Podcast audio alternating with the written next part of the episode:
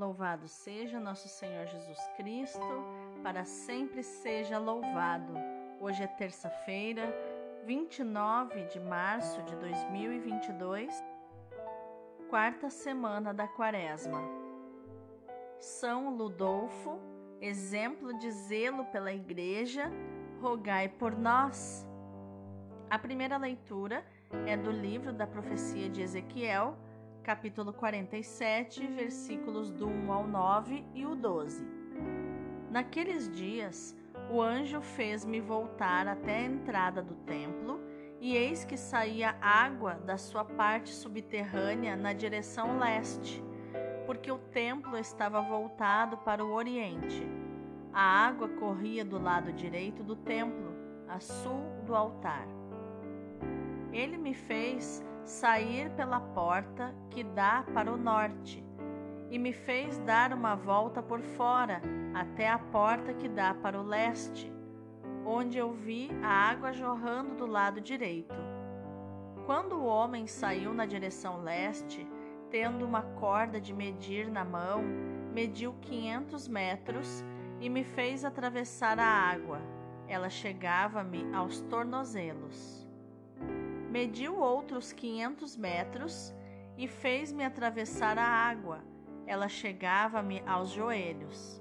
Mediu mais quinhentos metros e me fez atravessar a água. Ela chegava-me à cintura. Mediu mais quinhentos metros e era um rio que eu não podia atravessar, porque as águas haviam crescido tanto que se tornaram um rio impossível de atravessar a não ser a nado. Ele me disse: Viste, filho do homem? Depois fez-me caminhar de volta pela margem do rio.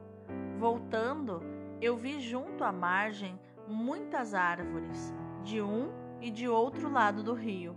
Então ele me disse: Estas águas correm para a região oriental descem para o vale do Jordão, desembocam nas águas salgadas do mar, e elas se tornarão saudáveis. Onde o rio chegar, todos os animais que ali se movem poderão viver. Haverá peixes em quantidade, pois ali desembocam as águas que trazem saúde, e haverá vida onde chegar o rio. Nas margens, junto ao rio, de ambos os lados, crescerá toda espécie de árvores frutíferas. Suas folhas não murcharão e seus frutos jamais se acabarão. Cada mês darão novos frutos, pois as águas que banham as árvores saem do santuário. Seus frutos servirão de alimento e suas folhas serão remédio. Palavra do Senhor, graças a Deus responsório de hoje é o Salmo 45. Conosco está o Senhor do universo, o nosso refúgio é o Deus de Jacó. O Senhor para nós é refúgio e vigor, sempre pronto, mostrou-se um socorro na angústia. Assim não tememos, se a terra estremece, se os montes desabam, caindo nos mares. Os braços de um rio vêm trazer alegria à cidade de Deus, a morada do Altíssimo. Quem a pode abalar? Deus está no seu meio. Já bem antes da aurora, ele vem ajudá-la. Conosco está o Senhor do universo. O nosso refúgio é o Deus de Jacó.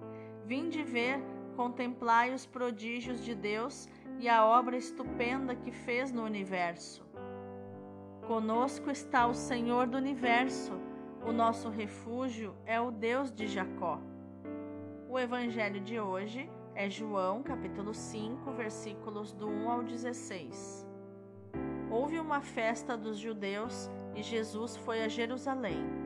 Existe em Jerusalém, perto da Porta das Ovelhas, uma piscina com cinco pórticos, chamada Betesda em hebraico.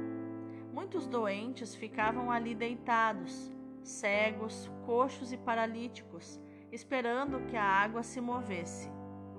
De fato, um anjo descia, de vez em quando, e movimentava a água da piscina, e o primeiro doente que aí entrasse, depois do borbulhar da água, ficava curado de qualquer doença que tivesse. Aí se encontrava um homem que estava doente havia 38 anos.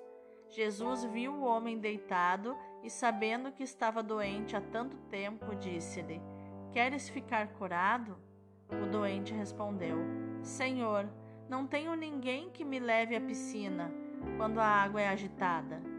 Quando estou chegando, outro entra na minha frente. Jesus disse: Levanta-te, pega na tua cama e anda. No mesmo instante, o homem ficou curado, pegou na sua cama e começou a andar. Ora, esse dia era um sábado. Por isso, os judeus disseram ao homem que tinha sido curado: É sábado, não te é permitido carregar tua cama. Ele respondeu-lhes: Aquele que me curou disse: Pega tua cama e anda. Então lhe perguntaram: quem é que te disse: pega a tua cama e anda? O homem que tinha sido curado não sabia quem fora, pois Jesus se tinha afastado da multidão que se encontrava naquele lugar. Mais tarde, Jesus encontrou o homem no templo e lhe disse: Eis que estás curado. Não voltes a pecar, para que não te aconteça coisa pior. Então o homem saiu e contou aos judeus que tinha sido Jesus quem o havia curado.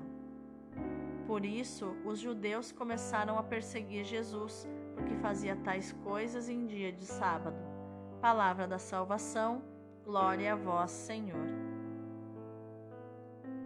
Então, quais os ensinamentos de inteligência emocional e espiritual nós podemos encontrar nos textos de hoje?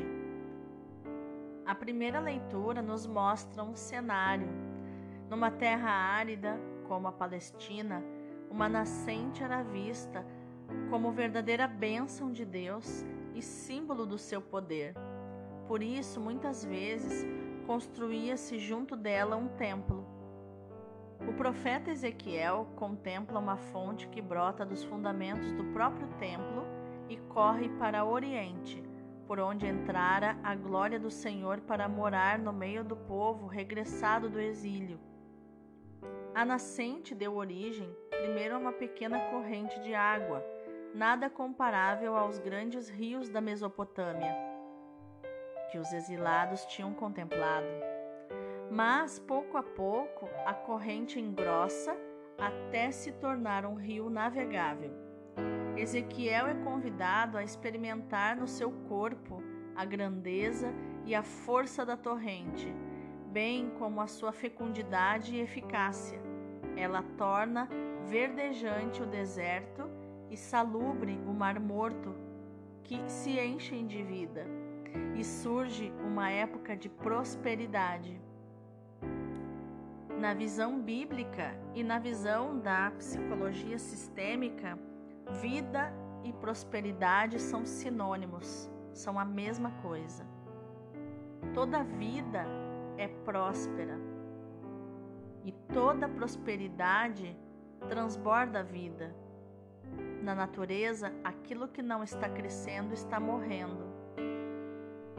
Esta visão profética de Ezequiel se realiza em Jesus, verdadeiro templo de Deus de cujo lado aberto jorra a água viva do Espírito, conforme nós lemos em João 7,38 e João 19,34.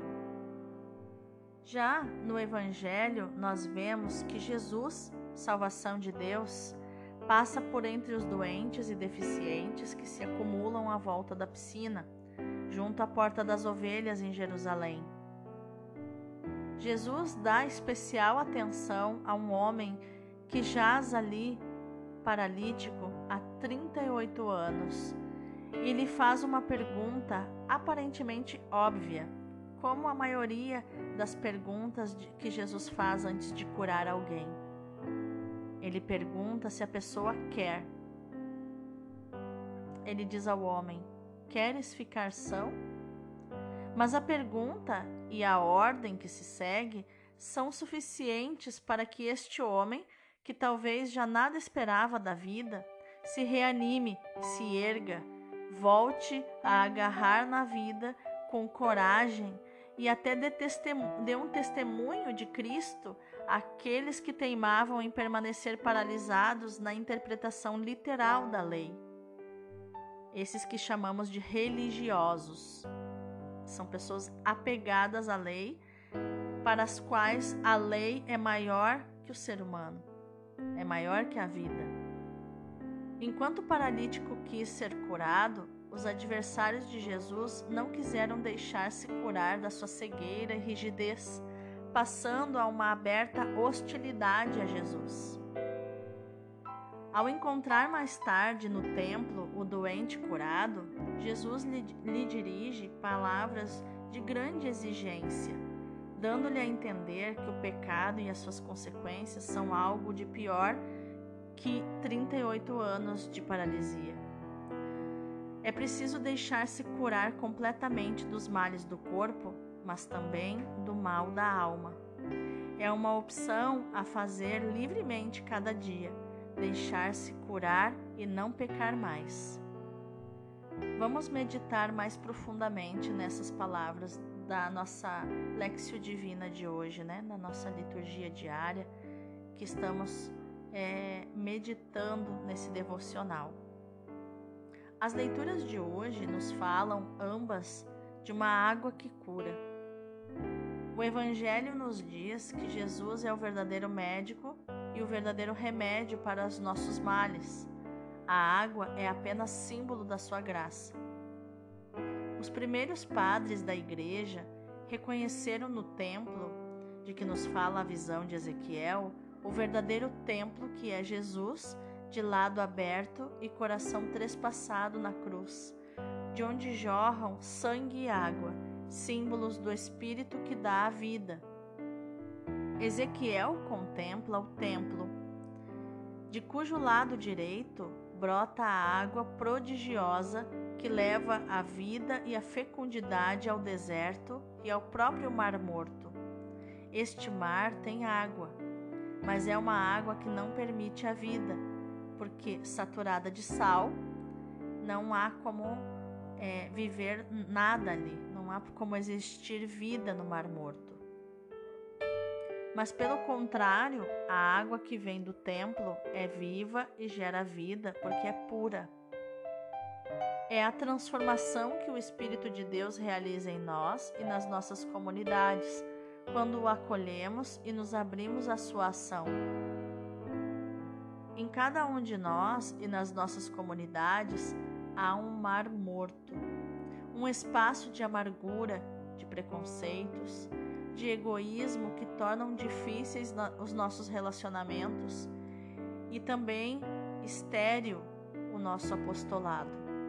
Só o Espírito Santo pode nos transformar. No batismo, recebemos o Espírito Santo como uma pequena fonte que há de ir crescendo à medida que nos abrimos a Ele e colaboramos na Sua ação, até se tornar em nós uma torrente capaz de transformar a nossa vida e de tornar fecundo o nosso apostolado.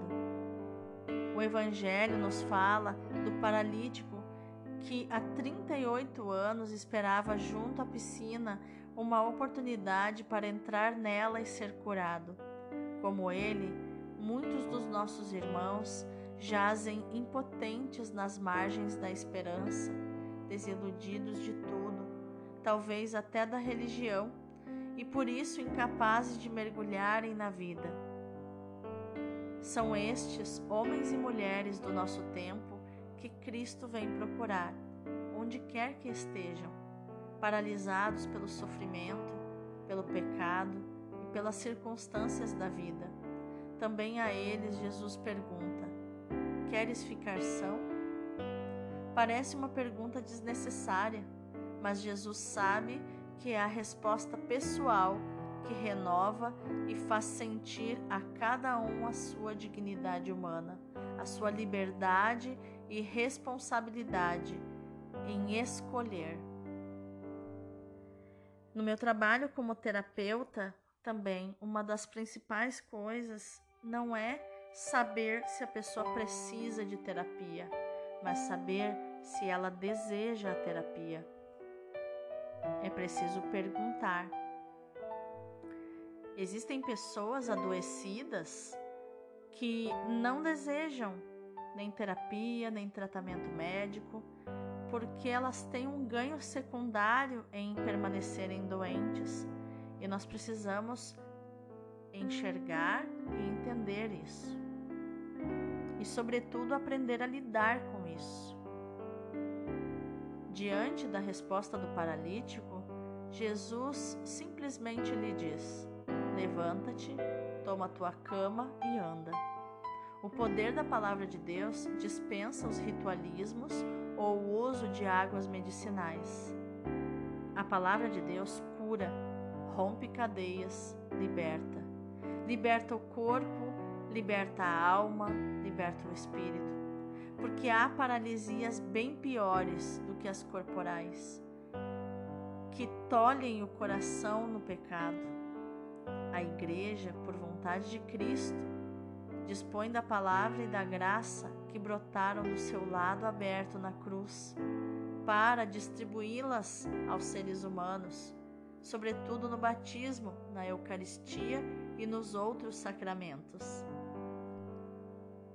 Possamos nos abrir ao dom do Espírito Santo, que possamos invocá-lo e que lhe demos lugar nos nossos diálogos comunitários que possamos experimentar os seus saborosos frutos, que são a caridade, a paz, a alegria, a bondade, a benevolência, a mansidão, não só pessoalmente, mas também comunitariamente.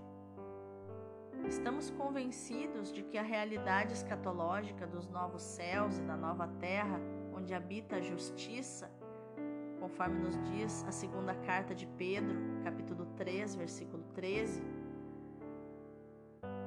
Novos céus e nova terra, que são obra do Espírito que tudo renova, pode ser uma realidade atual, antecipada, a nível pessoal, mas também a nível comunitário. Tudo depende se damos ou não a Deus a possibilidade de realizar em nós a profecia de Ezequiel dar-vos-ei um coração novo. Ezequiel 36, 26. Jesus, manso e humilde de coração, dá-me o teu coração. Infundirei em vós um espírito novo. Nos dias, Deus, nos dias o Espírito. Vem, Espírito Santo. Tira o nosso coração de pedra coloque em nós um novo coração, agora de carne. Vamos orar? Vem, Senhor Jesus, vem procurar o homem que jaz deprimido e doente, desesperado pelo pecado que o domina e que lhe tolhe todo o movimento, que o paralisa. Vem também procurar a mim, a nós que oramos hoje juntos aproxima-nos de todos os necessitados. Aproxima-te de todos nós e de cada um de nós, para que possamos ouvir a tua pergunta: Queres ficar são? Vem nos mergulhar no profundo abismo do teu amor misericordioso, capaz de tudo renovar, recriar e tornar fecundo. Renova em cada um de nós a graça do batismo para que possamos vivê-lo fielmente, em conformidade com os dons que recebemos. Dá a água das lágrimas da penitência para que seja cada um de nós purificado nestas lágrimas. Então, Libertos do pecado que nos paralisa, poderemos caminhar na tua presença e correr ao encontro dos nossos irmãos para lhes anunciar o teu amor que redime e salva. Amém. Te convido agora nessa lécio divina contemplar essa palavra de hoje e saiu sangue e água de São João. O ferro, ao retirar-se, deixou jorrar uma dupla fonte de sangue e de água, na qual os padres da igreja viram o símbolo desta outra maravilha de amor, os sacramentos, canais preciosos da graça da salvação, rio de água que no santo batismo e no banho da penitência lava a alma da mácula original, rio de sangue que cai todas as manhãs nos cálices dos altares, para se expandir pelo mundo afora, consolar a igreja sofredora do purgatório e reanimar a igreja que combate sobre a terra. Rio refrescante, onde o coração, ressequido pelos trabalhos e pelas tentações, vai saciar-se de piedade, de caridade e de santa alegria. Senhor, concedei-me beber desta água e deste sangue, para não mais ter esta sede doentia das coisas do mundo que me tortura, e que eu seja inebriado pelo vosso amor. Amém. Que a ação da Lexio Divina de hoje, meu irmão, minha irmã, seja você meditar, proclamar e viver esta palavra do Salmo 50, 14, que diz: Dá-me, Senhor, a alegria de ser salvo, a alegria da salvação. Deus abençoe o teu dia.